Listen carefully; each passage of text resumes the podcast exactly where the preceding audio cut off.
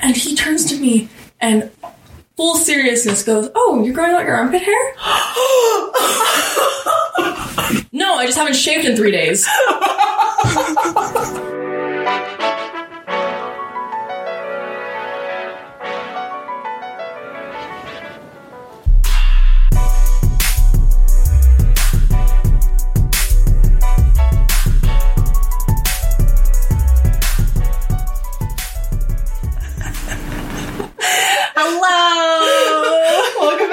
back to Sometimes Ciabatta Slaps. We're here today with Alexa. Hello.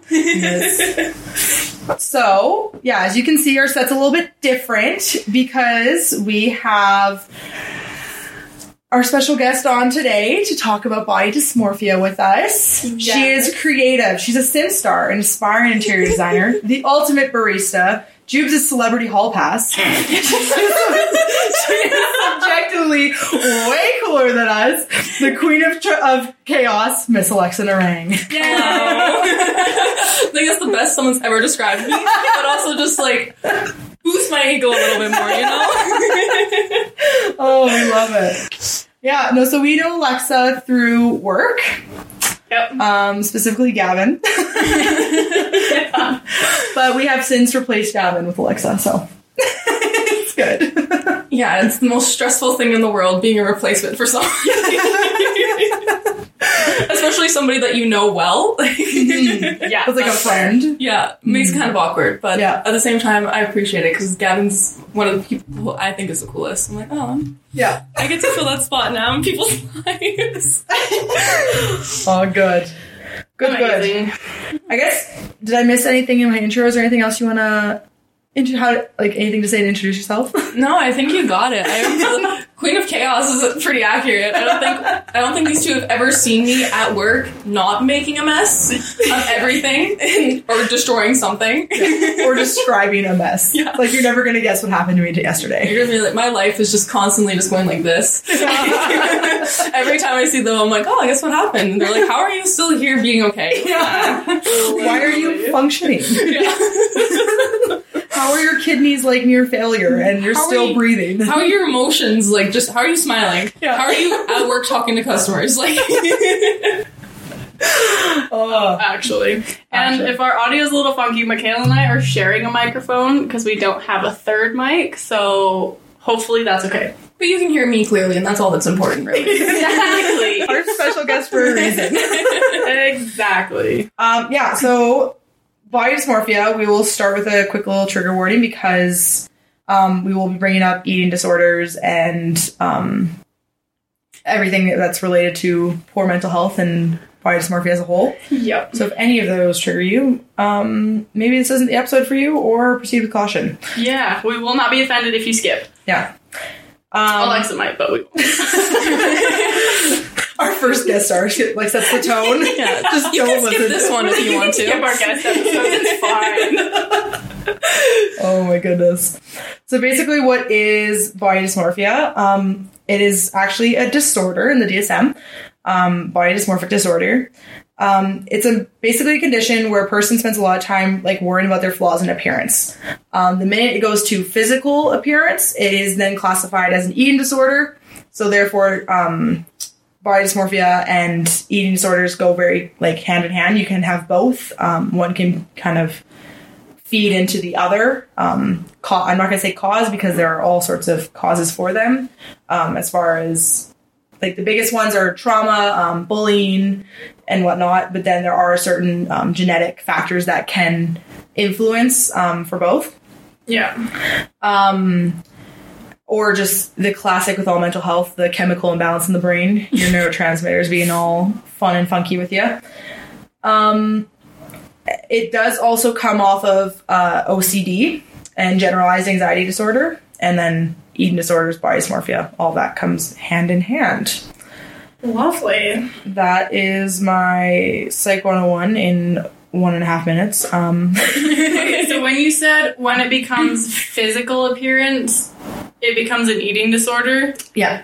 What do you mean? Like it Or, or sorry, like, sorry, bo- or, body like- weight, weight issues. So oh, like, okay. Yeah, not just Um, how you look, like when how you look starts making you change how you eat and how you interact with food. Uh, Yeah. Okay. Okay. Yeah, so a lot of like weight management. It then goes into um, all the eating disorders such as anorexia nervosa, bulimia nervosa, uh, restrictive binge eating, um, and then there are some new concepts out there around um, athletic anorexia and orthorexia nervosa. Athletic is um, like, very straightforward by the description there. It's athletes um, restricting for athletic performance and or wanting to be cut and lean and only have 5% body fat and all this fun stuff.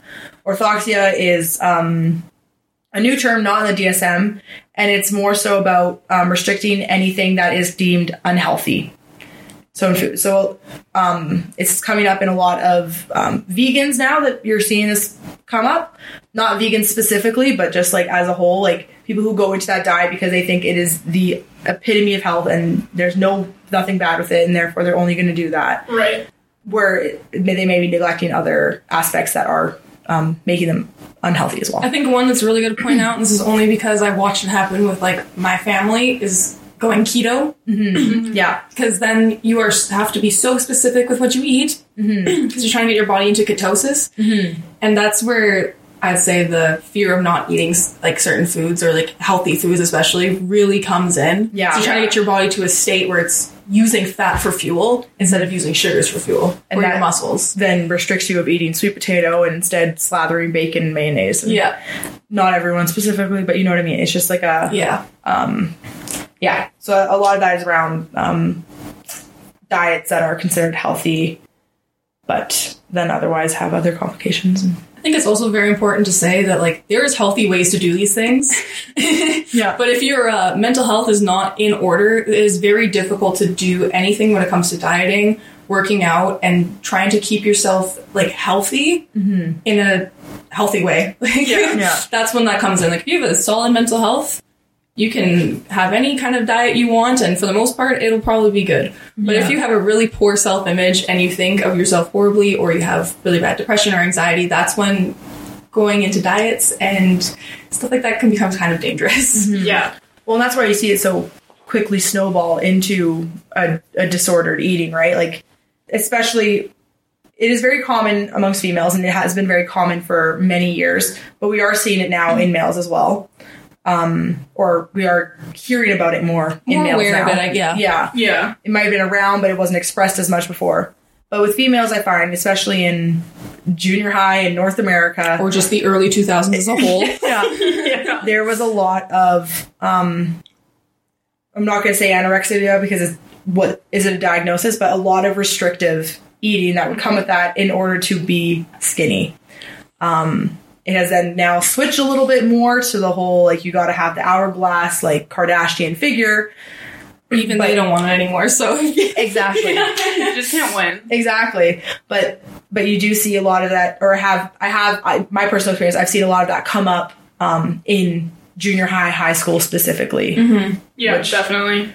where mental health is wild Well, that's when you're the most vulnerable and you're being affected the most by what you're seeing. And so when we were in junior high, it was super skinny Victoria's Secret models and just like unattainable body goals. So you're like starving yourself to try and get that. Mm-hmm. But it's like damaging you mm-hmm. rather severely. Uh, and like not even just like with middle school and high school, but and I hate to say this because I sound like my parents, but social media is probably the biggest perpetrator of all the amount and the epidemic of eating disorders that we are seeing. Because in the early 2000s, like I said, it was the low rise jeans that was making everybody yes mm-hmm. wanting to be super super skinny and have the flattest stomach possible. But now it's you're going on to like TikTok, Instagram, and you're seeing these models just living their daily lives, and you're like, man, why can't I be blessed with those genes? like Yeah. how do I look like that? And for a lot of people who don't have an understanding of how nutrition works, how diet and exercise works, myself included, uh, the easiest option to us is, oh, I just want to eat. Yeah. but that destroys your body. Like, 100%. yep so we we have brought on alexa for a reason so we want to talk about like what was your experience with body dysmorphia and then where how has it brought you to who you are now Well, there's two, like, I was, when I was thinking about this, there's two really important moments. And it's the first time I ever got called fat and when my anxiety was really bad. So the mm-hmm. first time I ever got called fat was right after I was, I think I was in second grade. And it was this boy that I had a really big crush on. And so I got this new, like, shirt. And now when I look at pictures, I'm like, yeah, that was not flattering. It was like a baby doll, but I'm in second grade. So yeah. it's going to make you look like a box. Yeah. And he was like, you look really fat today. Oh, And I was like, oh, okay, I'll just go burn this shirt. but when you're, especially when you're at a really young age, and someone calls you fat, like that sticks with you. Uh-huh, that's and when you are that age, that's when your personality is forming. That's when everything that's going to be you in the future, like starts. You start seeing those mm-hmm. points show up. tune into core memories of, of self awareness episode. And then mm-hmm. probably it was in my first long term relationship, and he had a really, really rough time with bulimia. And mm. so that was the first time I was around an eating disorder and mm-hmm. having to support someone getting better with an eating disorder. so he had bulimia. yes, he Okay, had yeah. bulimia. And nobody knew about it except for me because we mm-hmm. were really good friends throughout like middle school and stuff like that. And then when we started dating, I started realizing all these things. Mm-hmm. But since he was always throwing food up, I started getting this really warped idea of eating Okay. because I didn't think I was fat. Like I'm like even now, I'm like I look at myself and sometimes I'll be like, oh, I hate how I look, but I don't think I'm fat. Like and I don't think being fat is a bad thing either. I just don't like how I look, mm-hmm. and so with him being like, I don't like how I look, so I'm going to throw everything up. I was like, I don't have a gag reflex, can't do that. so, so what's my second option? Not eating. so then that's when I, and also when you have really bad anxiety, it's really difficult for you to eat. Mm-hmm. And having depression and stuff like that, and that's when all that was at its peak. So I wasn't eating to begin with, but then having somebody in your life who's like, eh, "Don't touch food because it'll Yeah. make you look bad." I was like, "Okay, well, here we are. And then that kind of snowballed into because that summer I started working with my dad in construction. Mm-hmm. So then wasn't eating. I was being really physically active. So I was the best, well, not best shape, but the best my body in my head has ever looked Yeah. was that summer. well, you're just like toned because Yeah, you're, 'cause- you're outside sweating and Yeah, so lifting stuff. And that's my parents also mm-hmm. eat really healthy. So when my stepmom would pack us lunches, I'll be like, "Oh, this is healthy stuff. I can eat it. It's fine." Mm-hmm. And then when school started, and I wasn't being around my parents, and they weren't watching me because I was working in a coffee shop all the time. I was going to school, and nobody was around me to monitor my eating habits. Mm-hmm. I just stopped eating altogether. Mm. Yeah. That's good. Yeah, it was really good, really healthy, fun fun. time. I don't regret it at all. you know, I'm not made fun of for being weak at work ever. Oh my gosh. That is true. yeah. Unfortunately. Yeah. Oh. Oh well. But hey, that's what started this conversation, and that's why I'm here today. So Exactly. yeah. Yeah. What other like did you notice that when you like stopped eating, did you notice that any other mental health things escalated or got better or? I think it kind of just stayed stagnant because, as we've already established, my life is a shit show.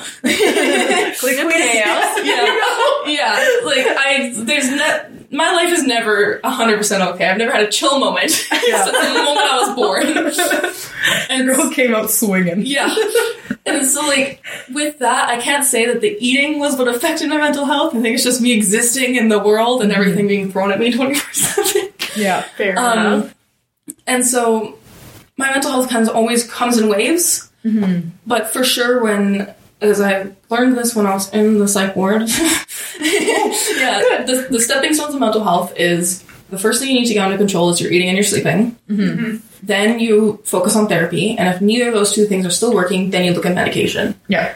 And so I've been to the sleep doctor, I've been to a nutritionist, like I've tried all these things, and my mental health is still crap. So maybe those stepping stones aren't 100% true. Yeah. yeah. but But I do think I mean again as someone who is studying it, that is yeah, those are generally really what important. Yeah. the baseline is because it's like if it's not your diet, then it's something else, and if it's not something else, then it is actually a chemical imbalance. Yeah. Yeah. and you do need something to support that. Yeah, and the best my mental health has been is when I'm because I got diagnosed with ADHD like a year ago, I think, mm-hmm. and I started taking medication for it. And this is the best my mental health has been forever. I mean, it's still not great, but it's oh, I can survive. Yeah. Well, it's Yeah. not surprising that it took them so long to diagnose you with ADHD because there is no female um, symptoms in the DSM. It's all around males. And Yeah. white males. This is where I'm gonna Yeah. transition into culture. I'm not white. I know I look it, but so especially when you are cultured, as- and this is a huge thing in nutrition, the BMI index was based on white men. So women were screwed. Uh, if you are any other color than white, you're screwed. BMI is also a load of crap. I have beef with the BMI. no, I have so many friends who technically are not the weight that is healthy for them. You couldn't tell if you looked at them. Yeah. I like I'm not the weight I'm supposed to be. You can't tell when you look at me. Like, According to BMI, I am obese. And I have been obese since high school, yeah, where I was 40 pounds lighter. yeah. And So- it's- yeah. And technically, when I was like again back in the second grade, I was technically obese as well. But then I shot up like a freaking weed, and all of a sudden I'm skinny. So I don't really think you can Yeah. just look at somebody's weight and be like, yeah, something's wrong here because you live a lot more healthy than I do. Well, yeah, I'm working out five days a week, and I still step on the scale. And I I did this today, which messed with my head a little bit. Um, I am back to 230 pounds now, and I'm like, well, shit. What am I doing? I'm nothing's changed. I'm at the same point now where I was last year. I had then like dropped um, down. I was in like the 220s and stuff, and now I'm back here again. I'm like, well, it kind of sent me for a little bit of a spiral this morning. Then I got my period, I'm like, It all made sense. and I'm like, so there is a lot of hormones that come into play when you are, especially scanning your your weight. If you're stepping on the scale, right? Um, that we neglect, and especially as a teenager too, right? You're fluctuating hormones like crazy, and then you're putting on body weight, and you're getting, losing it just as fast. And yeah, now into my 20s and stuff too, I'm still fighting to get this weight off from when I was actually unhealthy and mm-hmm. my thyroid was failing and whatnot. But I feel physically stronger. I do have a significant more like muscle mass and stuff. Yeah. So I know that a lot of this weight is more muscle than it was fat, and that is the difference from last year. Mm-hmm. But again, according to BMI, I am no different. I haven't improved at all. And that's like another thing too is when I was before I lost a bunch of weight, I was so active. Mm-hmm. Like I was playing volleyball, I was doing gymnastics, like I wasn't great at either of them, but I was doing them. Yeah. and so like I was so physically active, but I was all I was like 20, 30 pounds heavier than I am now. Mm-hmm. And so a lot of that has to come with the fact that I am now not 16 and so my body's hormones have kind of leveled out. Yeah. Mm-hmm. But it's weird to think that then, when I was fat, especially growing up in a small town in Alberta, it's all skinny white girls. Mm-hmm. So that's what I was basing my self image off of. And it's weird that I was so much more healthy then. Like I was eating, sleeping, kind of working out more, and but now I feel like I look better in my body, but I feel so weak all the time. Like my body is drained, but I get so many more compliments on how I look now. And I'm like, that's really messed up. which just adds to the the toxic cycle in Yeah. that front too, right? It's the same reason why um it just adds to talk, talking about toxic cycles. Going off the rails a little bit here, but the younger you look, the more compliments you get too. Or like when people wear their hair in like braids or pigtails and they get more tips. Yeah. Because it's like the whole child image aspect thing, which is so twisted in that sense too. Like I got more compliments at 14 than I do now. Now apparently I'm just scary, um, which I'll take.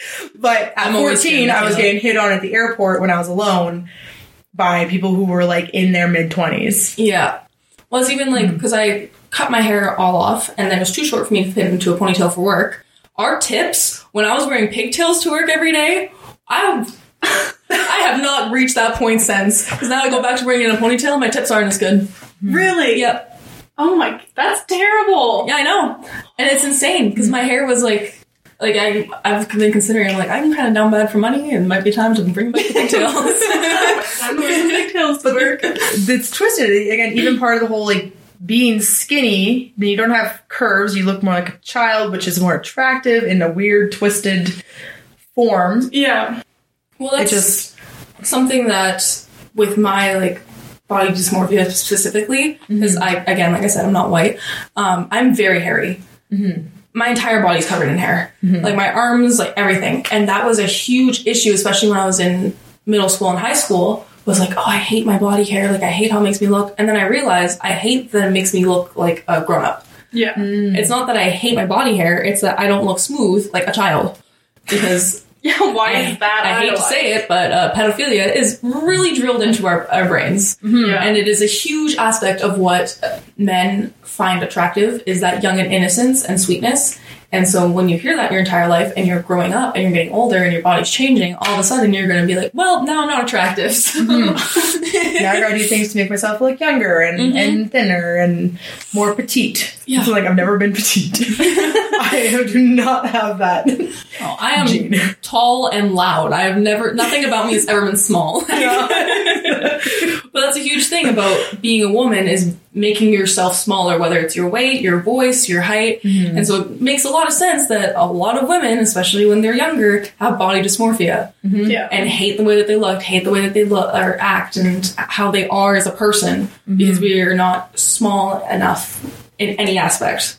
Yeah. Did you have ever any ever have any um bullying that contributed to your body dysmorphia? Um, kind of. Okay. like in middle school, there's this group of girls, and they were like the popular girls, Mm, yeah. and I was friends with most of them, but like the ringleader hated me. And I think she hated me because, especially in middle school, I was pretty confident outwardly about, and still now, like most people, when I'm like, yeah, I have a lot of self confidence issues, they're like, what? then I'm screwed. but Yeah. I had, I carried myself with a lot of confidence, and I am very articulated in how I speak. I, especially then, so she hated that, and I now know, like, because we've talked about it as we've gotten older, like she was going through a lot and had a lot of issues, and took that out on me, somebody who she saw as more confident. Mm-hmm. And I think that was the first time in my life where I ever wanted to not look how I look. Mm. And that's when I stopped. I wouldn't even say being myself because I still was outgoing and like mm-hmm. chaotic and crazy, but I stopped putting myself out there as much. Mm-hmm. Dimming your light a bit. Yeah, and that's when I started getting into the dark body dysmorphia and having confidence issues. Mm-hmm. Yeah, they were so mean. Middle school girls are the worst. Yeah. There's Screwed up. nothing like them. Like, They they like pick at your insecurities and you're just like, okay, thank you so much. I didn't know that was something I didn't like, but now I do. thanks for bringing that one up.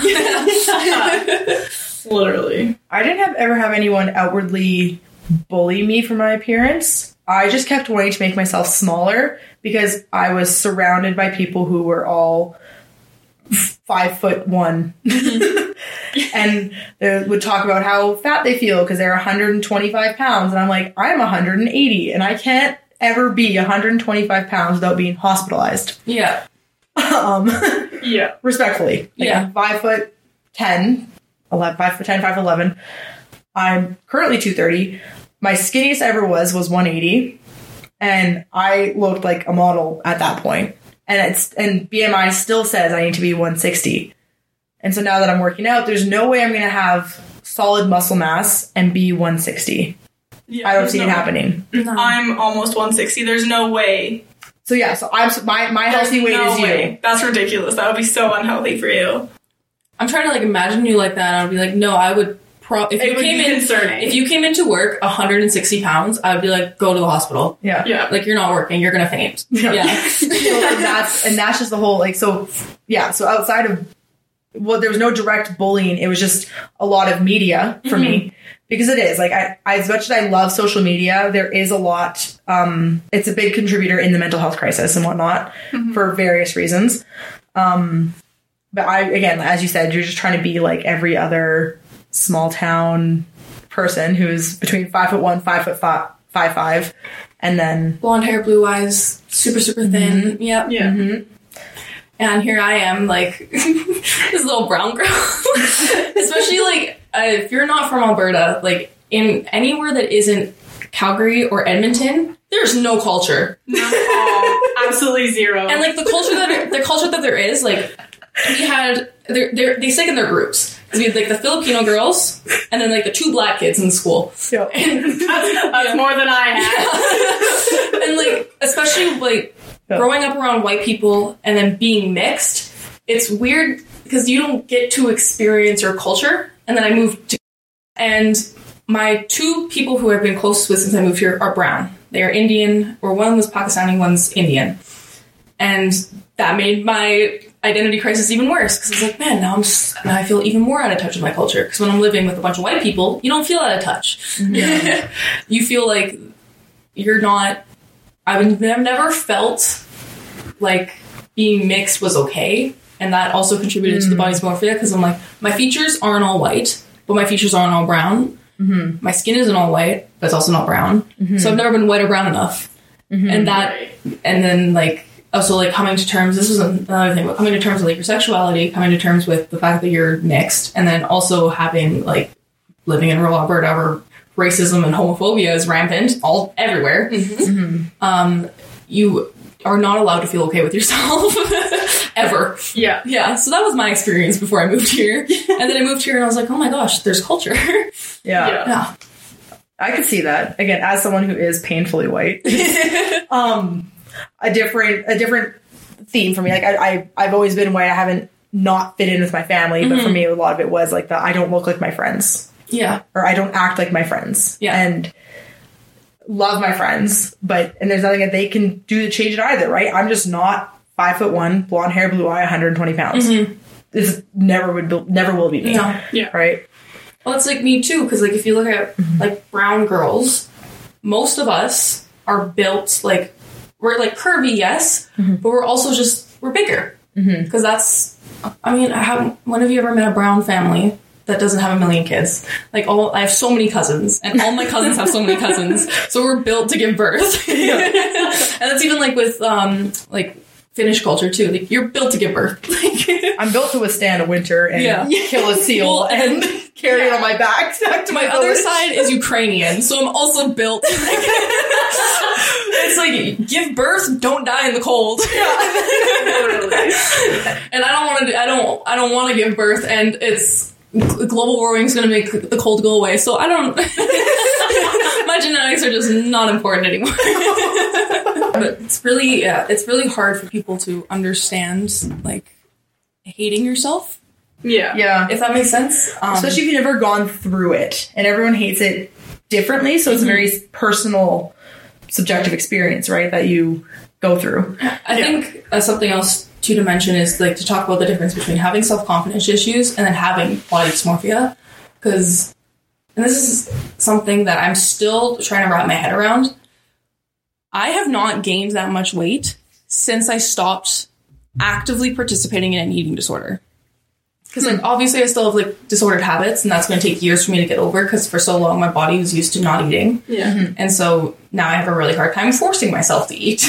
Hmm. but when I think of myself back when I was severely anorexic, I'm like, yeah, I was this big. I was itty bitty, so small, so skinny. Mm-hmm. and I see videos of myself and I'm like, no, I looked the exact same as I do now. Mm-hmm. And that's what's wild to me is I'm like, so I went through all that just look the exact same two years later. Where Yeah. like I started like I'm, I'm still not the healthiest person and I probably never will be. Mm-hmm. but I trying to make yourself better and then just not seeing any progress, I'm like it really screws with your brain. And then also just not genuinely not knowing what your body looks like, especially when you're a woman and our 28 day cycles, each day your body's going to look different Yeah. because your body's getting prepared to have a baby. Yeah. And that's an- another thing too. I got my IUD and I gained a bunch of weight Oh, because yeah. birth control. I learned this recently. The whole point of birth control is to trick your body into thinking you're already pregnant. Yeah. Mm-hmm. I don't know if anyone's ever seen a pregnant woman. Uh, I'm sorry, I hate to break it to you. Pregnant women are not skinny, so No. No, it also messes with the hormones, right? And like estrogen produces, like there's estrogen produced in your fat cells, and then it also makes more fat, and then to store so that the body's cushioned for, again, the baby and everything, right? But And also, women's bodies, like, we all have a little patch of fat at the very bottom of our stomach. Mm-hmm. Every woman has it, and that is to protect your vital organs, which is your uterus, the only organ that matters. but who needs a heart when you have a Yeah. uterus? Amen. That's the title of this episode. yeah, who needs boobs and a, s- who needs a flat chest and a flat stomach when you have boobs to protect your heart, fat to protect your uterus? The only two things that count. Birth control makes both of them bigger. yeah, you're like, "Oh, you need to protect it. Your The baby that's not in pooch. there. Touch us in your pooch. Again, as you said it though, like everyone who, every, every female that I know, or anyone who has just like a uterus Yeah, in general. whatever, Yeah. has an issue with their lower belly. Yeah. Mm-hmm. And I can't speak on guys. I'm not a guy. I don't know. I haven't heard a lot of guys they don't talk about that. have that. the lower and they belly can, their specific. muscles are different, so they can like have abs easier, mm-hmm. basically. Well, also it's because their center of gravity is different than ours. Like ours is mm-hmm. in our hips, theirs is in their shoulders. So like the way that they are going to maneuver around the world and be able to work out and gain muscle is a lot different than for women. And in the working, like not so much now because of the self confidence and body positivity movement. Okay. Women's nutrition and stuff like that has changed drastically than even what it was like two, three years ago. Yeah. But, and I noticed this when I used to do working out with my parents, but fitness is also very much catered to men's bodies, and women's bodies can't lose weight the same way. Oh Yeah. no. Like, nowhere near are we the same as men when it comes to losing weight because, Yeah. again, like the vital organs that we need to protect are in our stomach, mm-hmm. and that's usually where women hate their body the most. Yeah. Oh yeah, I want to do a whole episode on like working out around your period because you have to. It's so each week is something different, and so you kind of want to cater to that. But all of the workout and fitness world is catered to men, and they are on a twenty-four hour cycle versus a twenty-eight day cycle. So like, you guys should look into comprehensive sex ed and why it's needed mm-hmm. because it is like that's something I'm very passionate about. And even when I was in middle school and we were going through sex ed, and they were like, mm-hmm. "This is a penis, this is a vagina. That's all you need to know." yeah, like I was the one being like, "Well, actually, there's more." Well, actually, if you you examine, like I was, I would sit at the back of my social class and explain periods to my guy friends, and all the girls were like, "She's such a pick me," and I'm like, "No, I'm trying to teach your boyfriend what a period is." yeah, literally. Like you should be thanking me. I'm not trying to steal them. I don't want someone who doesn't understand that this is not blood coming out of me. It's my uterine lining. Thank you. The purpose because of the lack of comprehensive sex ed, the and the understanding of how the female anatomy and even the the male anatomy, um, we have so little, people have so little understanding of how it all works. yeah, And I, that also ties into the body dysmorphia because if a woman doesn't understand how her body is functioning and doesn't understand why certain things need to look the way that they do, yeah, you're going to hate yourself because you don't have an appreciation for your body. hundred percent. well, it's even right down when you play into hormones and stuff growing up, right? A lot of people, I think, outside of um, weight and like um, weight management and appearance in that form, acne is a big one, and acne comes from hormones, right? So a lot of people that I know growing up would focus so intensely on their skin, and even now have um, acne scars, and are, we're focusing so hard on trying to heal those scars and then spiraling and still going through it. Like a lot of good friends of mine Yeah. who are now 24 and still going through this. Did you ever have anything like that, like face appearance, or was it a lot of? Um, I never had bad acne. I had like, like, cause I used to eat a lot of bread. Um, I had a yeast buildup in my forehead, so that's when I get those those tiny bumps that I couldn't get rid of for years until I again stopped eating, and then all of a sudden you don't have yeast in your body. but don't take that as advice. That is not health advice on how to clear your skin. Please eat. Just cut out the bread. Yeah. But um, the biggest thing, biggest thing, I hated how big my nose is. and uh, again, that's something that came with my culture. Like if you see my dad, and he hates his nose too because it is it is giant. Uh, love you, dad, but you are a bald man with a big nose. The first thing you're gonna notice is your nose. and he knows it too. And he's like he's gotten over. it. He's pretty secure in who he is as a person, so I can make fun of him. But Your dad does look like the brown, like Shemar Moore, though. yeah, Like he looks like the East Indian Shemar Moore. yeah. He definitely looks like a like a like an actor. Yeah, he actually looks like a Stampeders player, and when, especially when he played, the guy played for the Stampeders, we'd go mm-hmm. out and be like, "Oh my god, that's I can't remember his name." Like, Is that's it Jarome Iginla? Because that's No, he looks like was not a Stamps No. player. no, but Oh, I- I'm thinking no, Flames. but he also thinking- looks like Jarome. Like my dad, he's yeah, my dad looks like every culture and every guy, like He any looks like- brown guy. He looks like Jarome. Iginla, The Rock, Shemar Moore. Yeah, yeah. I was right. Just wrong, wrong team. I love baseball. Oh my gosh.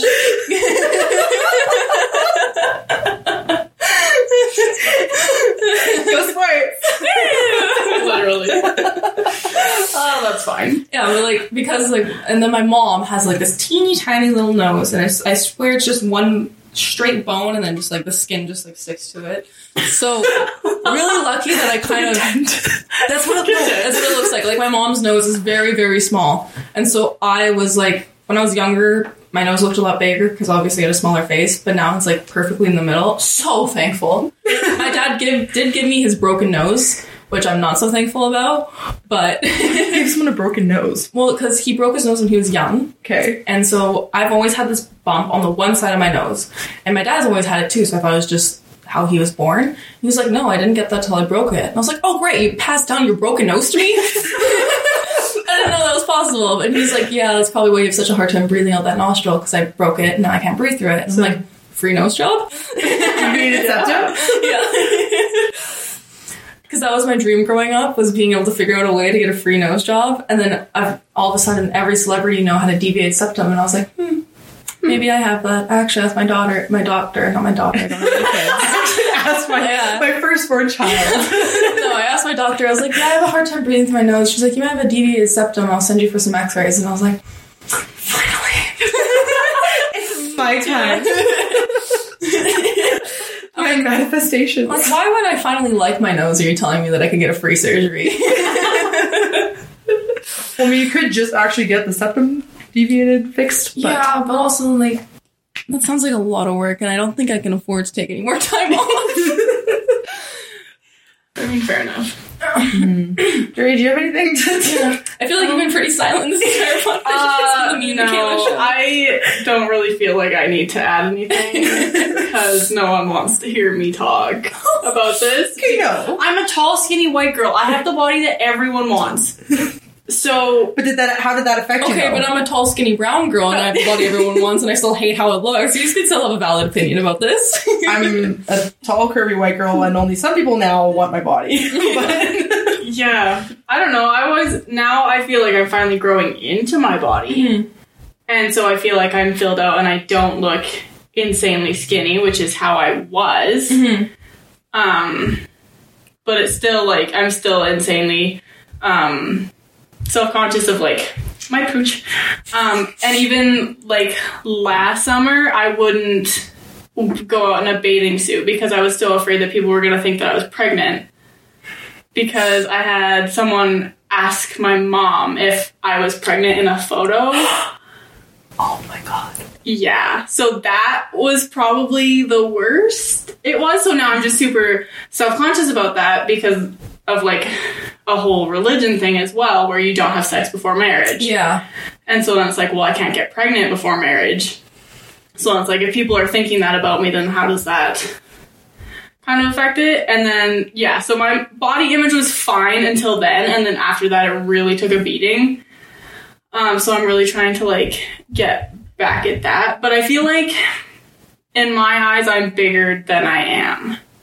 If Well- that makes sense. Well, so there's there's body the- dysmorphia. yeah. yeah, there's dysmorphia. I don't, yeah, and I don't know. I find that it's only really bad when I go to Plato's Closet um, because the way they size their clothes is absolutely insane. That's actually so. This is a quick transition here.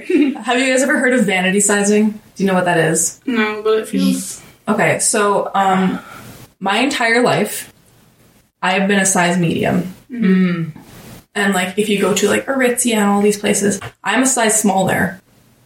Yeah. Um, if you ever saw my body when I'm not in a giant t-shirt, I am not a size small. Like, Yeah. and it's because it's, it's like it's a psychology thing.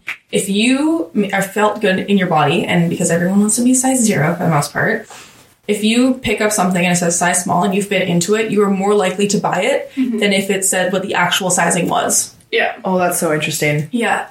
And so now, as like at certain stores, I am a size small. At other stores, I'm a size large. Mm-hmm. Mm-hmm. But that also is because I am a small-ish girl with big boobs, and so nothing fits me properly. 100%. yeah. And so, with vanity sizing and having body dysmorphia, and then having to go try on clothes in a mirror, and you finally find something where you feel good in, and then you see that it's either small or extra small. some of these places I fit into an extra small, and I'm like, that's not. I know for a fact I'm not an extra small, so Yeah. you're lying to me. But it's true because if you look at what the universal sizing guide is, and you go and actually measure their clothes, it falls more into like a small would be either medium or large, an extra small and be like that's medium, extra extra small is actually a small, Right. which is crazy That is because weird. you're lying to everybody just to get their money. Literally. Well, even like this summer, I've really been trying because I hated all my summer clothes. Mm-hmm. And so this summer, I'm like, I don't care what size it is. If it fits me and I feel good, I'm gonna buy it. I went up. I went from a size four to a size eight in all of my pants. And if I if that was last summer, it would have wrecked me. Mm-hmm. You've also have built I- so much muscle. I, I yeah, my whole legs. body has changed. Yeah. Yeah, so like my legs are bigger, my pants are bigger, but like yeah, if that was even last summer, it would have like completely destroyed me. And so and even being tall, I need to buy larges because my legs are so long that I don't fit into regular pants. Yeah. And so like I remember being a kid and like bathing suit shopping because I have uh, just like a big chest, like I've got broad shoulders and just like a big rib cage and now boobs. Um and so I'd have to buy like a large, extra large bathing suit top, but a small bottom because my waist and my butt was so much smaller than the rest of my body. I'm like the reverse. I need like a double X in my hips and a medium or large in my top. Yeah. And yeah, uh, I forget what I was going Oh, I could fit into like a kid's size 12 until I was like 14. Because I was just so little. Ah. but yeah. I had the opposite issue where because I hit puberty at the ripe age of however old you are in the third grade. oh, shut. Are you serious? I got Nine my- years old? I got my first period in third grade. Oh my condolences. That's Yeah. terrible. And so, um, obviously, when you start getting your period, you start developing boobs. You start your body starts changing, and so I'm also the first of every girl I know to Yeah. be going through this. So that's again what made me start getting really involved in like we need to learn stuff in sex ed because nobody told me anything. Nobody taught me anything, especially because as Michaela mentioned earlier about my kidneys failing all the time. I was constantly having bladder infections. So for the longest time, up until I think I was in the fifth grade, when I find my mom finally started noticing like my my underwear was stained, I thought I was just getting bladder infections. I didn't even know it was on my period. Shoot. Yeah, so well, because that's when they teach you what you do know about periods is that it's red. yeah, and so I'm constantly seeing red when I'm peeing, I'm not gonna think twice about it Yeah. because I was getting I. I even like when I was older, I was getting bladder infections more regularly than I was getting my periods. So like I was so used to it that I didn't think twice about it. And so my body started changing rapidly. All my friends were still like small. And here I am with boobs and I'm a fifth grader. Yeah. Because I was, I think I was a C cup by the time I reached grade six. Okay. And now I'm like, That's. I'm Yeah. a B cup now. yeah. So you can imagine seeing a six year old with boobs, or not a six year old, sorry, a sixth grader with boobs. Yeah. It's quite, it kind of throws you off. Well, I remember being in like fourth grade and someone in grade five had gotten boobs, and ev- that was all everyone talked about. Yeah. Well, and there goes the Okay. hypersexualization, right? And throws back to the whole like you look young and you have boobs, and therefore you are more sexually attractive mm-hmm. in all things. Like the Yeah, first time I ever got catcalled was when I was in grade six. shut up. Yeah, Wow. I was walking home from school and I got this like muscle shirt from Forever 21 mm-hmm. and these shorts. And so it's again because I was so young and I didn't really have an understanding of my body yet. I wasn't wearing like a proper bra, so you could kind of see my boobs from the side of the shirt. Yeah. And this guy in a truck pulled up next to me as I was walking and was like, "I can." He's like, "I can see your your tits. Can I see the? Or I can see the side of your tits. Can I see the rest?" And then drove off. I'm in the sixth grade. That's terrible. And you're in a small town. Yeah, Oh my goodness. yeah. So uh, I definitely saw that guy multiple more times, but he, uh, like, I knew his truck. Like, it was it was awful. And so, again, when you're sexualized like that so young, you put a lot of your self worth in being able to have sexual attraction, and that's something I still struggle with now. Like, if a, a guy or girl doesn't want to have sex with me, I have a really hard time understanding they're attracted to me yeah. and that they mm-hmm. like l- love me and care for me. And that's why my last relationship was kind of taking a really rough turn.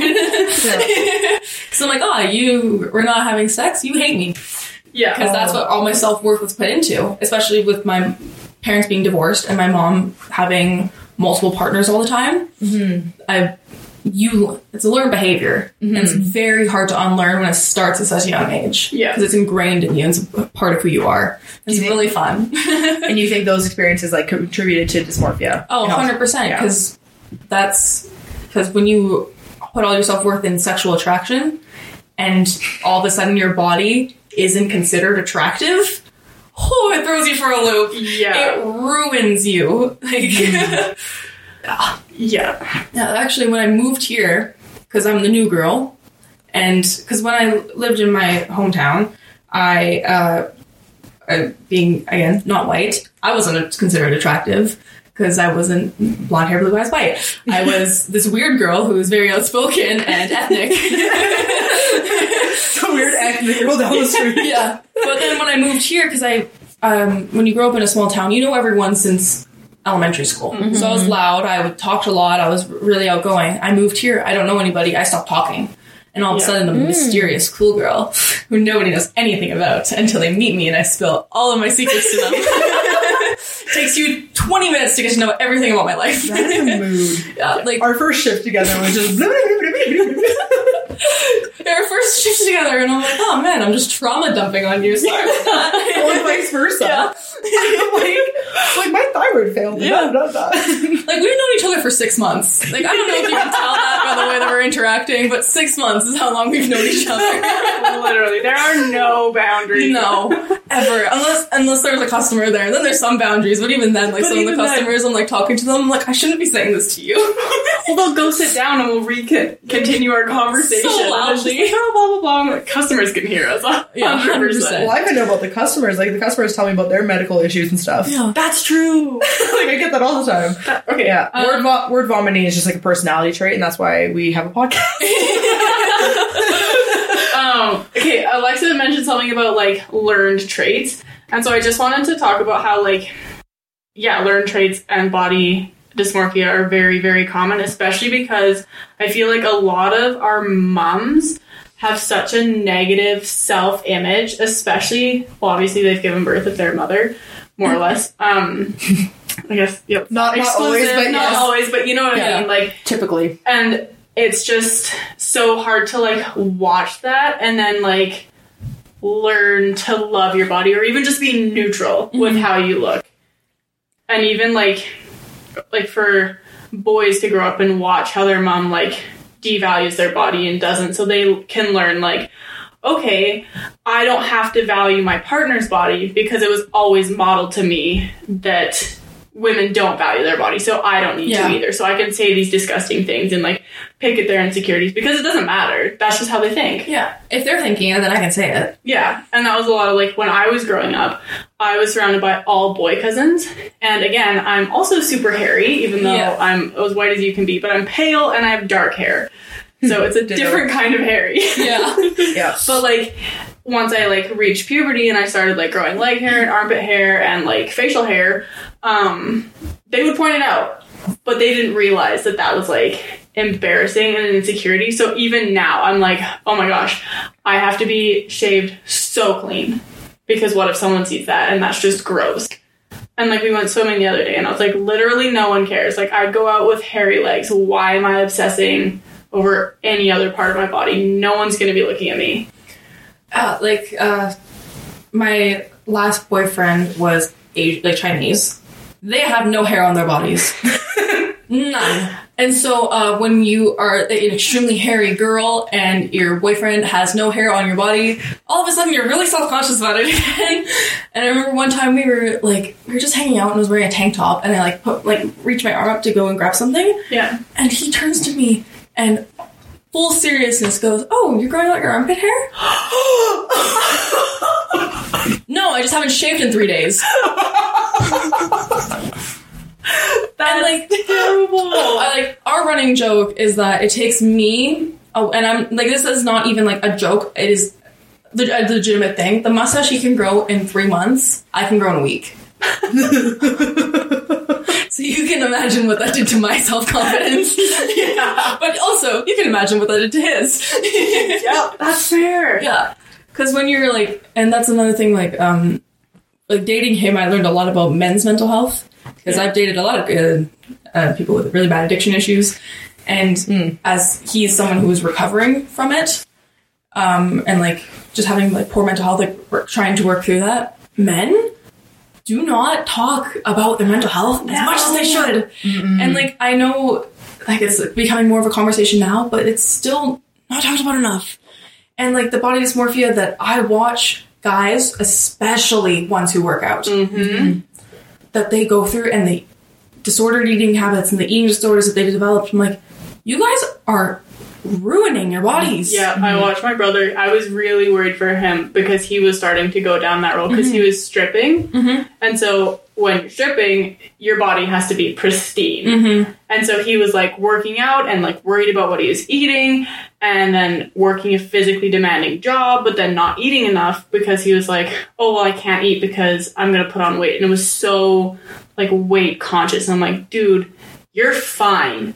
People would kill to look like you. Yeah. Well, and some Like- of the most insecure guys I know are the ones who are like bodybuilders. Yeah. The hottest guys I know are actually the ones who are the most insecure. Yeah, exactly. And they they are that way because I don't know, it like motivates them to work out in a sense. Yeah.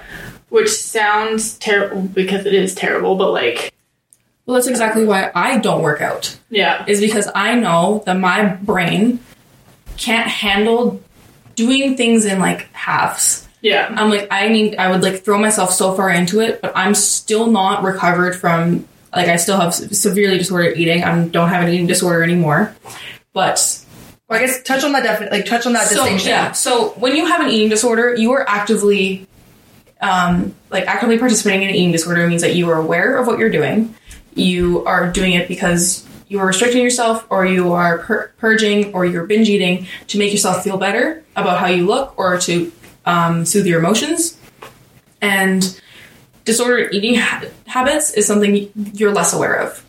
So you're not doing it out of like self hatred or self loathing or just make yourself look a certain way. It's just because you usually it stems from anxiety and depression. That's actually how my eating disorder started. So it's because and then when you stop eating as much, it's hard to build your metabolism back up and it's hard to make yourself hungry again. Like I don't get hungry very often, especially on my medication. I, I don't get hungry. And it's mm-hmm. really, really bad. But at the same time I'm like in my head, I'm like, at least I'm not forcing myself this way. Mm-hmm. Yeah. Like if my body can handle it mm-hmm. now, okay. Like it sucks that it got to this point, but at the same time, I'm not forcing myself to do it. If that makes sense, yeah. Yeah. That's kind of the difference there. But because I have such disordered eating habits, I don't want to start working out, and I don't want my self image to drop again. Yeah. Because if I'm not seeing the results I want, or if I'm not looking a certain way, or if I'm not building muscle the way I want to, or if I'm building too much muscle or not enough, like I I don't want to develop another eating disorder. Yeah. yeah. Totally fair. And that's what a lot of guys um, who work out don't realize is that you are uh, destroying your body. Please. Well, especially when you get down to like the three percent body fat, five percent body fat, your body physically needs five percent body fat on it at all times to protect your organs. Yeah. Anything less than you are risking your organ health at that point, right? And then and so that's why when you do all these fitness competitions, you you drop weight like crazy, or even I find with um uh, wrestlers too, the fact that they can go like fluctuate within thirty pounds like within a day yeah. is wild. Well, it's like my my stepmom when she was doing her bikini competition. She was, I think, uh, she was like 140 pounds, and then within a week dropped to 120 for the competition, and then a week later went back up to 140. Mm-hmm. Wow. Yeah. And like the but she was very careful with the way that she talked about her eating mm-hmm. and the way that she talked about her self-image. Cuz now like when I hear her talk like sometimes I'll like be like you're not fat. Don't say that. Don't start working out if you're going to have that mentality. Mm-hmm. Yeah. because if you want to work out to make yourself feel better and to make yourself um, look the way that you want to, it's totally fine.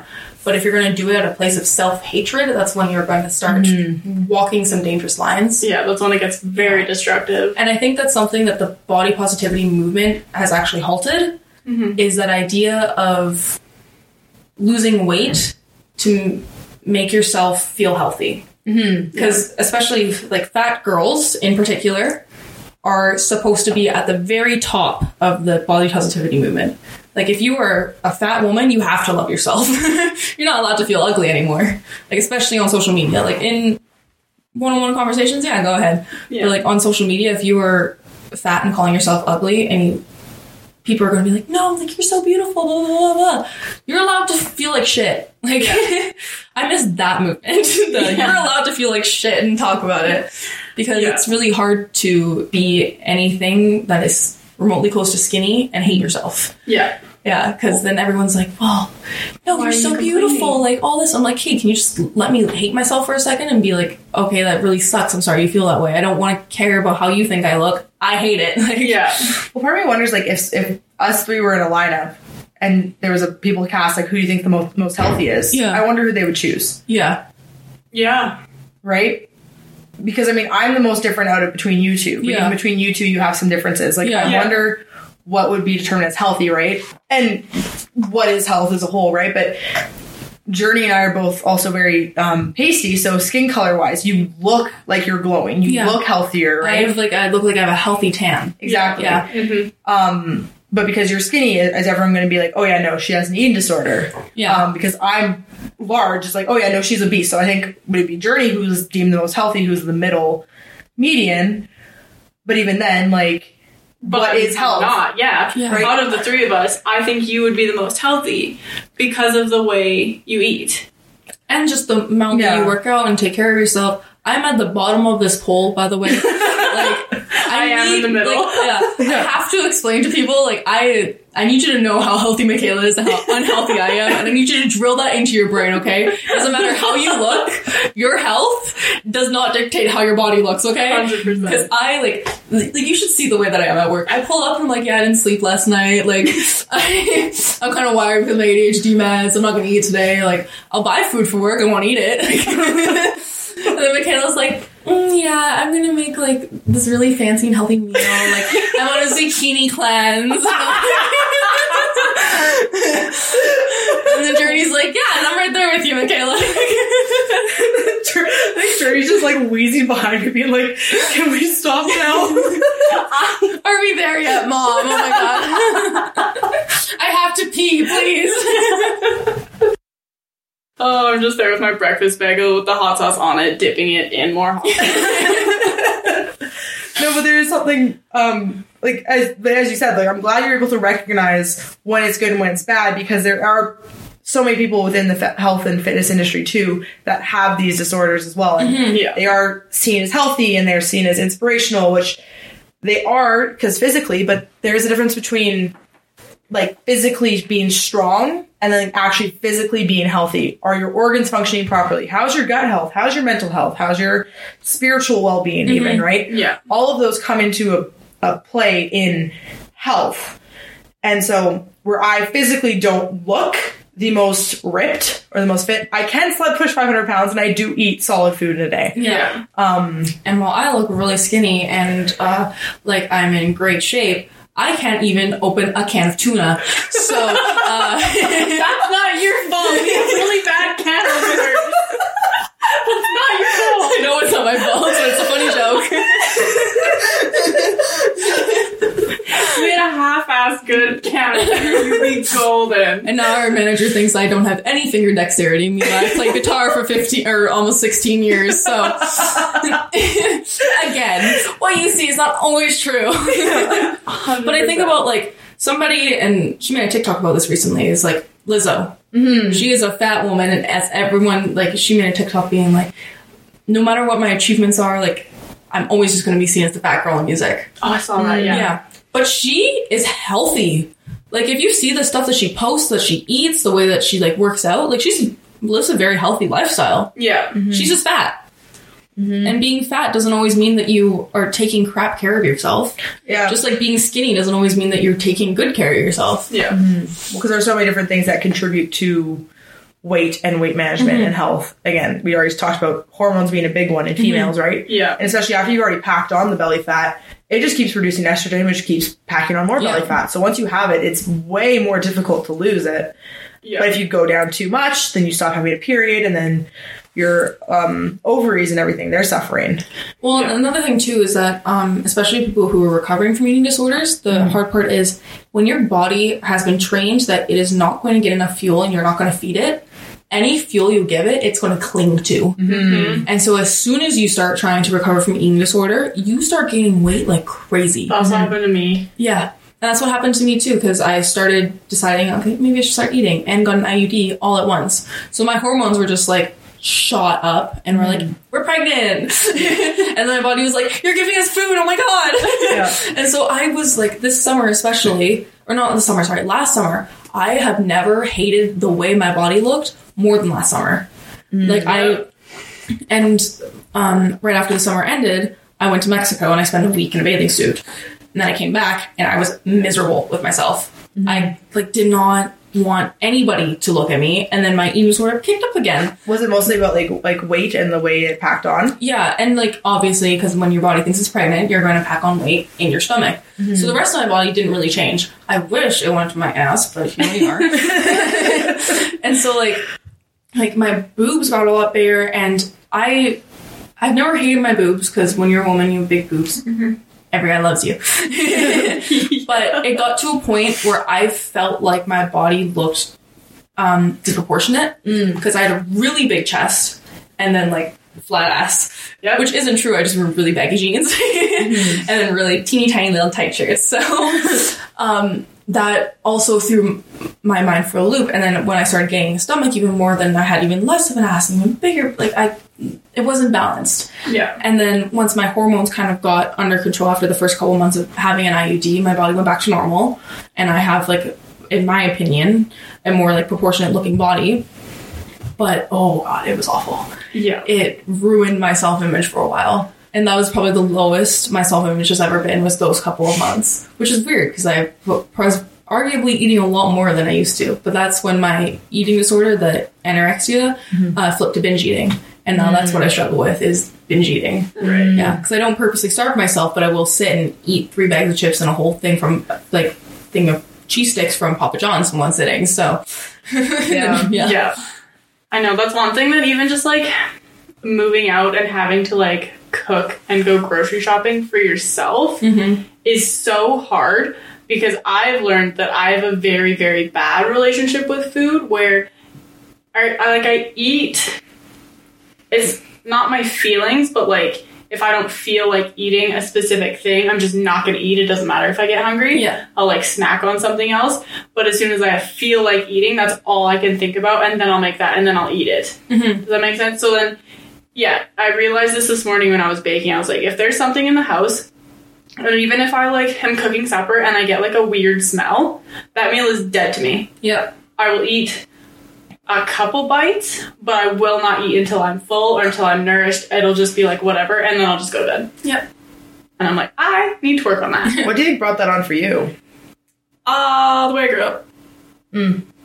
That was how my mom, I feel like, ate. Okay. Um, and she's doing a lot of work now. Let me just expose her secrets. Um, she's doing a lot of work now, and I'm really proud of her of like not binge eating, like Mhm. eating all those chips and trying to work on having healthy meals throughout the day. And so I'm also trying to work on that of like having a good breakfast, having a good lunch, having a good supper, not just eating a bunch of like chips throughout the day. So I feel like that was kind of where that stemmed from. But even working out, a lot of my challenge was okay, you're burning so many more calories than you are consuming. And so then I did a body scan, and um, Jody was like, okay, you're not where I'd like you to be. It's either, what did she say? You're not eating enough.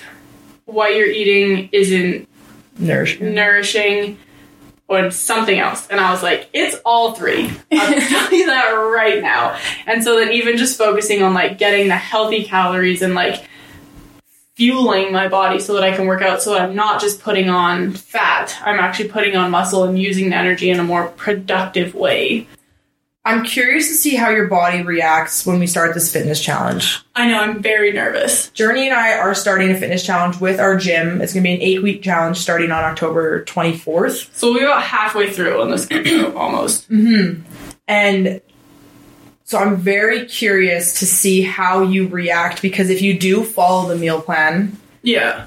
it is going to force you to eat more than you do Yeah. currently, especially because your goal is going to be to build strength, correct? Yeah.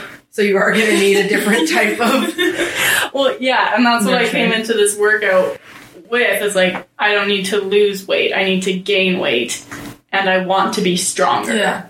Mm-hmm. Because again, carrying things down the stairs at work couldn't do it. And I was like, that's ridiculous. I need to be able to do this. I just get someone else to do it, but I know that's what now you never ask me again. Strong woman Michaela. Strong girl. You know, Um, our manager walks in, is like, "Where's the strong one?" not here. but yeah, just doing that so I can like live, I guess. But then also grocery shopping, but coming from a student grocery shopping to grocery shopping for two grown men and myself. that work in trades. and need to eat so much, but still having that like I'm broke mindset, so I don't want to spend like a ton of money on groceries and I don't know what to eat and I don't know what I'm gonna feel like eating. So I don't want to buy a bunch of food that's then gonna go to waste and waste all my money. It's just a whole issue. But I think that's another thing to talk about too when it comes to eating disorders and disordered eating habits is uh, how you grew up financially yeah, really changes your uh, opinion on food. Yeah, Because I think of my stepmom, again, airing out our parents' secrets here, um, grew up in very dire financial situations um, throughout her life. Sometimes they'd be have a lot of money, sometimes they'd have absolutely none. And now I see her relationship with food and when it comes to like buying food, like we don't eat out. We don't eat out at all. And that's one thing because it's in her eyes, you can't eat out and eat healthy. I had an OPA addiction, so I say otherwise, but to I'm looking for a healthy fast food. yeah, I was addicted to OPA for like three weeks and I ate nothing but Caesar salad, so not the healthiest, So but good. here we are. yeah. But um, when you have feel like you don't have money, food and buying good and healthy food, especially with how bad and how expensive things are right now, is really hard. Like it is a privilege to be able to eat healthy because it is a lot cheaper to go and buy some microwave dinners Yeah. for the week than it is to go and buy a bunch of ingredients for healthy meals. Yeah, Yeah. which makes it very hard for like with me because I have well my ADHD makes me spend all my money and so then I'm really poor all the time. And I'm also exhausted because we work a very physically demanding job and I don't feel my body. So I'm too tired to cook. Yeah, um that's another reason why people eat like crap yeah. Well, that whole mindset is also why I've been so. I mean, I've talked about it now in the past two episodes. Now we're it's my third episode. I brought this up. Uh, seasonal eating habits, like seasonal eating, the concept of seasonal eating.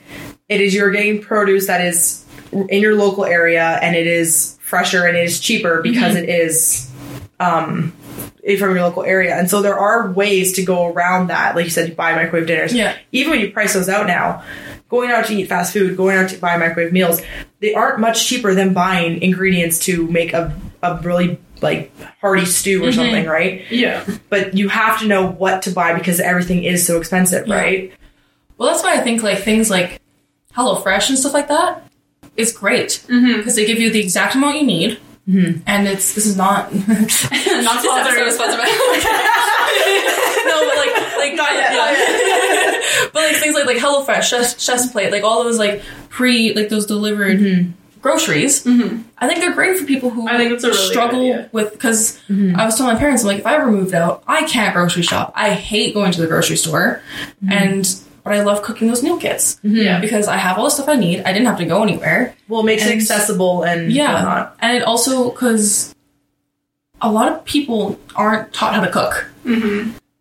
And that also makes things very difficult for people who have eating disorders to be able to try and recover from. You're not taught how to cook, mm-hmm. and actually, the therapy, the therapist that I see, is part of a, another program in Calgary, and one of their group therapies for people recovering from eating disorders is learning to cook. Yeah, So mm-hmm. we go in, you'd go in once a week, and you would go with a chef, and they would teach you how to make a meal. Mm-hmm. And I'm like, that's so That's so smart. Because then you're learning to love making food. Mm-hmm. You're learning how to make food, and you're learning to appreciate what that food can do for your body. Yeah. So while you're in there, because there, there's also a therapist in there who is the chef and the therapist. The therapist is doing CBT, which is the Mm-hmm. only way that you can treat body dysmorphia, by the way, is by doing, or not the only way, Mm-hmm. but the only way that they will treat you really in therapy is by doing CBT. Mm-hmm. Um, which, uh, CBT is cognitive Yeah. behavioral therapy. yeah, I was trying. I couldn't remember the cognitive part. Yeah. yeah. But, um,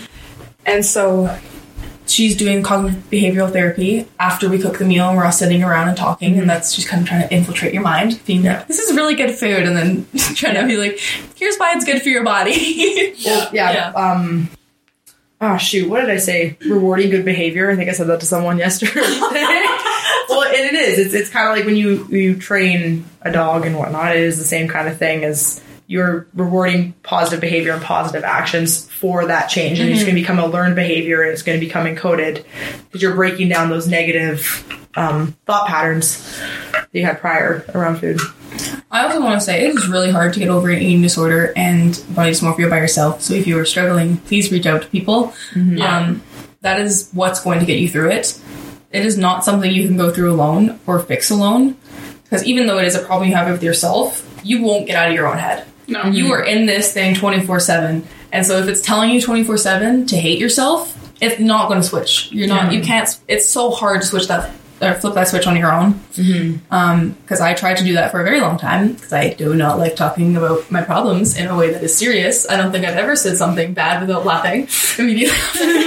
That's our coping mechanism. Yeah, I literally told them I was like, I was like, oh, my uncle died, and then I was like, oh well, that's new sense of humor, Literally. new trauma, but at least I'm funny.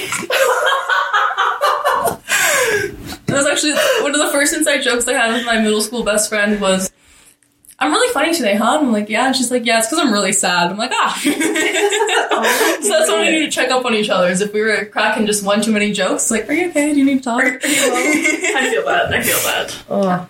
Is there any other topics that we missed or anything you want to bring up about body dysmorphia? I don't think so. I think we we've covered a lot. we did. We did. Good. Yeah.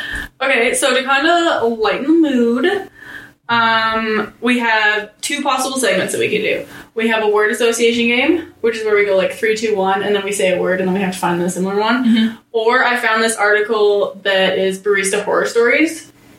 And we could go through that one and kind of like compare and I'd love to do the second one. Oh yeah, I will pull it up. I have it right on my computer. Oh, do you? hmm Beauty. Yes. Boy, do we got some horror stories too, though. Yeah. Well, so I'm sure we can add to it. Yeah. Yeah, that was kind of my plan. Was like share our horror stories. And yeah, eleven most annoying things customers can do. What are we gonna call this segment? Or do you want me to create a name on the spot again? We're gonna call this segment compare and contrasting our experiences. Yes. Sure. Sure. call this one. Uh, sure. Yeah. So yeah, for our segment today, we are going to be reading through an article by Narcity that um, says the 11 most annoying things customers do um, at coffee shops. Because we all work at a coffee shop, this is very fitting. I read through it and I was like, uh huh. Yeah, I'm like basically my entire personality trait right now is being a barista and then having trauma. So this is, this is perfect for me. We're just covering it all in one episode. we got the first half, and now here we are. All right, so the first one on this list is complaining about the price. oh my god! Especially lately, Oh, we just raised our prices. Oh, it's so bad. It's like I can't control that. I don't know what you want from me. I don't know. Talk to the manager. He won't do anything, but yeah, our complaints is this email. Well, when you're going out for specialty to coffee, it's kind of expected. Either you pay thousand dollars to have an espresso machine at home, mm-hmm. Yeah. because that is the price of An a espresso home machine. espresso espresso machine, or you make your drip coffee and buy your Folgers and Yeah. Well, exactly. Like Well, I don't think people know how expensive espresso is and how expensive the amount of milk that we have in our basement is. So hundred percent. And we're a local small business. yeah, we're not So, like- being- we're not having like a corporate head above us. Yeah. Mm-hmm. the second one is having the most complicated order.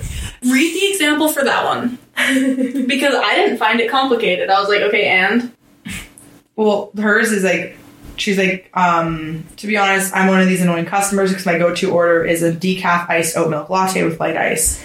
Um, uh, it doesn't seem that complicated. doesn't seem No. complicated. What's the most complicated drink you have had to make? Do you know? at home. I don't consider really any of the drinks we make to be complicated. Like, Yeah, I no. struggled with cappuccinos getting the foam right. And then one lady, I could never get the ice right for her.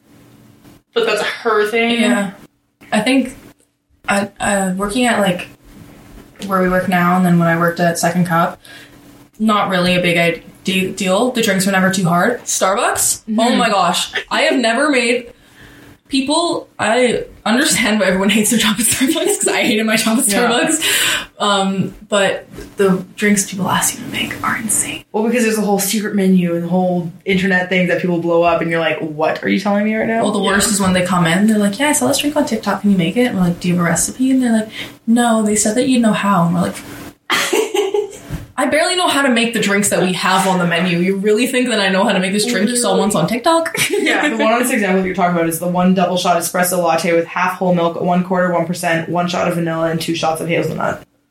Oh, yeah. That's just annoying to write down. Yeah, I know, right? Is- yeah. Yeah. Or like one lady, she like comes in, she's like, I want no foam, extra hot, try latte. She's like, sorry for this being so hard. I was like, It's not. You that's literally the easiest. you just steam for it for to long and then make. use a spoon. Like, Yeah. Yeah. So the third one on this list is um, staying past closing time. mm-hmm. that, that one customer. Actually, he stormed out the other day. yeah, Claire told me about. Oh, Claire told me about that today. Yeah. Did he? Yeah, because um, we just got a we got a new employee and she doesn't speak English all that great. And uh, Neither does he. No, no, it's I know. yeah, No, it's the guy you're thinking of. yeah, Yeah, okay, yeah, yeah. yeah. But uh, she didn't understand what he was saying when he was complaining about us using our spray. Oh. Yeah, and so she just kept spraying the tables, and Oh. he hates that. He hates when we wash the tables, and so he stormed out. He didn't stay past close. That's what Claire said. Yeah, he like slammed his drink down and left. Yeah. and I was like, amazing. Mm-hmm. That's so good. Mm-hmm. Yikes. um, the fourth one is ordering a tall grande or venti. Yep, because people will come into our coffee shop and they'll be like, "Can I get a tall whatever?" And I'm like, "Um, is that a small, medium, or large for you?" Because some people will mean tall as small, some people will mean tall as in like a taller cup, Yeah. and one lady means medium. Mm-hmm. But I'm like, that is none of the options. Here's where you kind of timed in here. Um, fifth one is thinking that every menu is like Starbucks, yep. which is true because Starbucks has set this standard for coffee in North America, Yeah. which then adds all the weird complications. And I witnessed our uh, owner explain to a customer what a mo- true macchiato is, and they did not. their face, they did not care about two shits about what he was saying. He wanted their extra sweet no foam macchiato. Yep. And he's like, macchiato is actually supposed to be all foam because it's just supposed to be dirty espresso a bit, and so it's not supposed to be as large and as da da da. And I'm like, I'm like, my Italian friend Yeah. has told me this. I know this. I'm not about to pick a fight with a customer Yeah. over their drink order right now. I don't know why you feel the need to do this right now Yeah. either. Well, even yesterday, someone came in and she's like, "Yeah, so I'm thinking of this drink from Starbucks. They make it like it's like a frap, but it's less sugar, and it has something to do with like blonde. But like their blonde roast coffee doesn't affect their sugar No, so because it's a no. different roast of coffee." And I was like, um, Blonde roast just is caffeine. It's just a Yeah, higher yeah. caffeine And so I like almost said that to her, and I was like, "She's not gonna understand what I'm saying. She doesn't know what she's talking about." So I'm just gonna be like, "Would you like this?" Uh, it makes me feel really, really um, smart though when customers say things that are fancy about coffee and I know it. Like, "Oh, you understand?" And I'm like, "Yes, I do." I had one guy explain what breve meant to me today because the person on till didn't know what it was. I'm like, I know what that is. Thank you so much. I'm making your drink. They don't know what it is. He doesn't know anything, so the sixth option is my biggest pet peeve is talking on the phone while ordering. Mm-hmm. I hate when customers do this. Mm-hmm. Or they're talking to each other. It just I just find it rude. I hate when anyone does that. Yeah. Like if you're going to order, pause your phone call. Literally. Or don't order yet. Or go to the back of the line. Like try again. even worse. And you were complaining to me about this yesterday. Is when they order in front of you, but they're not ordering to you. Yes. Mm. This happened with a group that came in yesterday, mm-hmm. and me and Journey. By the time they got up there, I was already making the drinks because Yeah. they hadn't ordered, but they were ordering to each other, and then the one lady came up and was like, "I have all these drinks," and I'm like, "Yeah, I'm making them already." Like, Yeah, like why couldn't you just get the people who are telling you the orders to tell me the orders, and then this is done? Mhm. We have a group of teenagers that come in now almost every Yeah. day, and they order amongst each other, and then they just like it, they don't like they don't know how to like. There's no social skills. Yeah, I'm like, why can't you just say it to me? I'm right here. I'm literally standing right in front of you. And why are you telling your friend your exact order, which is again is like a paragraph long, yeah. But I'm picking up everything. I'm already writing it down as you're saying it. So Literally. just turn your head. But then you feel really awkward when you're repeating it back to them because you're like, "No, I already got that," and they're like, "Oh, okay." Like, I can hear you. I'm not deaf. I had a teenage boy freak out at me because he didn't know how to use a debit machine. oh, I remember that. Pardon? I didn't hear about this. Pardon?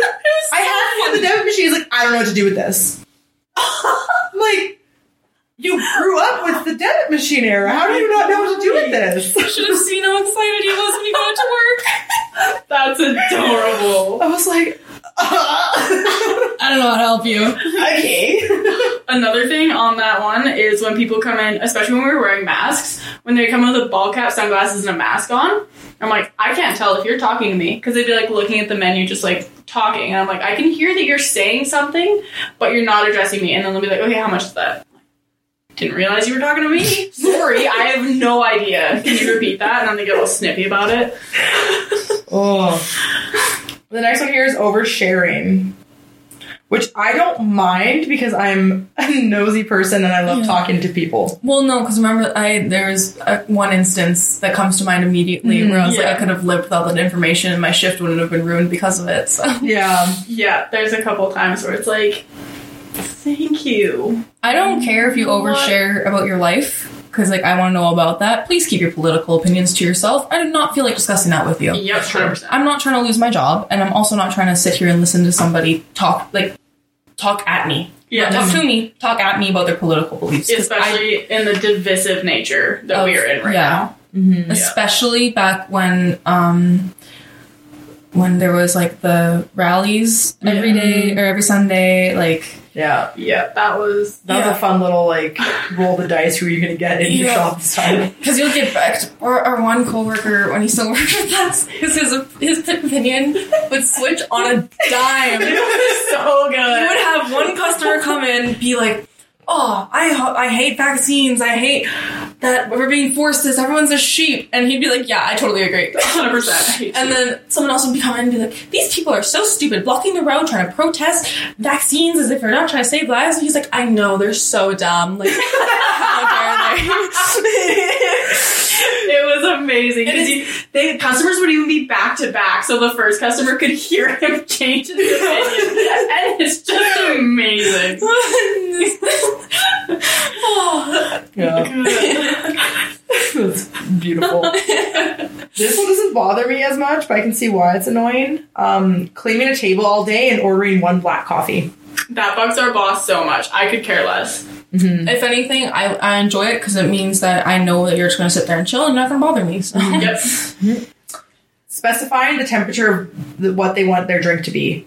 I don't mind this either because I then I'd rather either. make it the way they want it and Yeah. have them go on with their day rather than come back at me being like, this is too hot. The only thing that bothers me is if they're really specific about it. If mm-hmm. they're like, I need to be at exactly 165 degrees. Our thermometers suck. You're Yeah. not getting that. I'm Yeah. so sorry. Like, You get between 160 and 180. Good luck. Yeah. We have one lady who I have like worked with her through it to to stop it at 110 and that's the temperature she likes. Yeah. Mm-hmm. And so she now explains to everyone 110. Mm-hmm. Yeah. Like that's no issue. No. The only part that bothers me about that is when whoever's on till doesn't write it down. yeah. Mm-hmm. That's what bothers me. Yeah. Well, and this is also another thing that Starbucks probably perpetrated because um, I don't know if you know this about Starbucks, but being a barista at Starbucks is uh, not.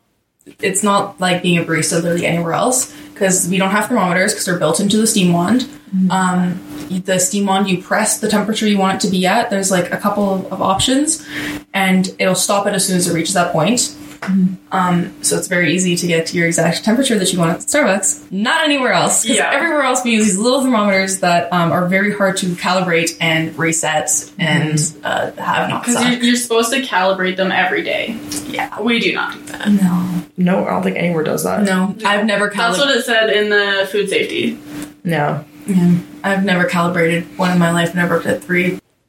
and different coffee shops. Yeah, but Starbucks, like they, because of how automated their entire espresso machine is, it's very easy to be very specific about what you want. Yeah. And um, they have very high standards for their coffee machine and how it's taken care of and how it's cleaned. Everywhere else, it is a lot harder to be as specific as you want. Yeah. Especially with Starbucks new machines. Oh my gosh, they're so fancy. Coming, that, that being the last coffee shop that I worked at, the coming to, to where we are now is quite the, quite the turnaround.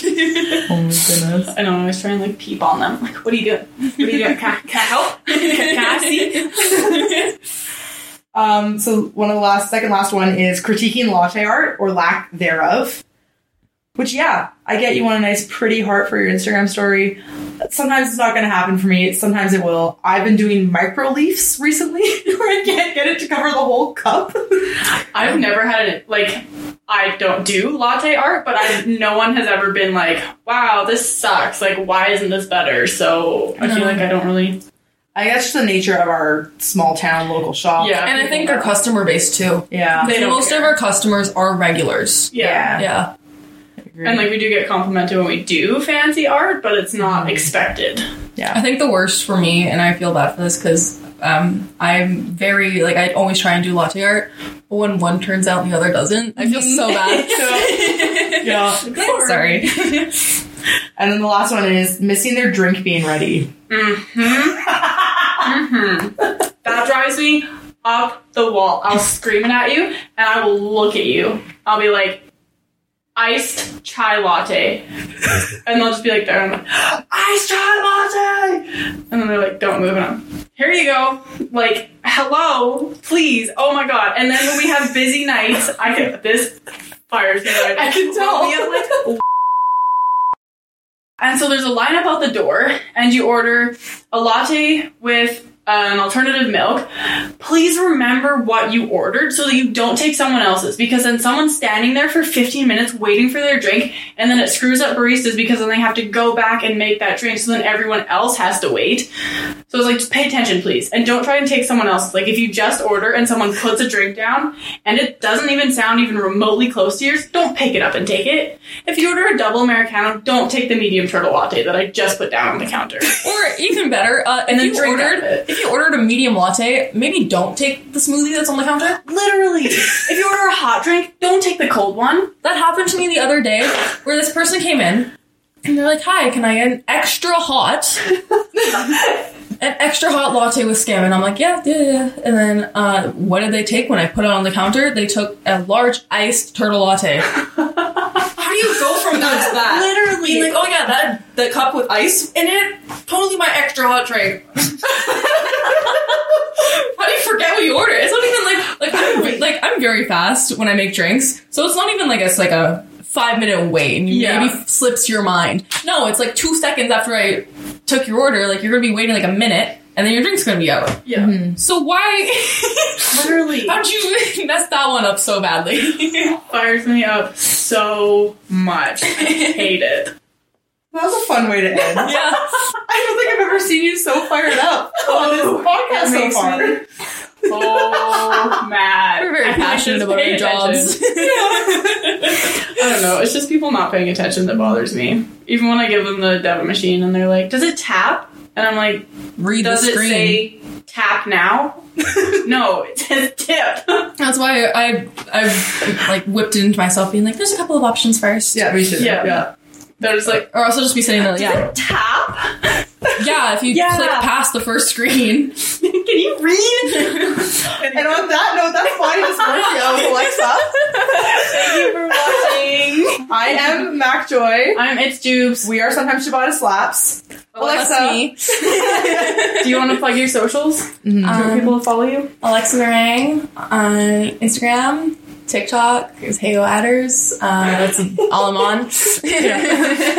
Amazing. We will have her tagged in the description below as well. yeah. But yes, thank you, Miss Queen of Chaos. Thank you for having me. It was very nice. It was fun. A little chaotic, but that's okay. what did you expect? I know, literally. Yeah. we expect nothing less. Uh, awesome. Well, thank you for tuning into this week, and we will see you again next week. Yeah, ta for now. TTFN. Bye.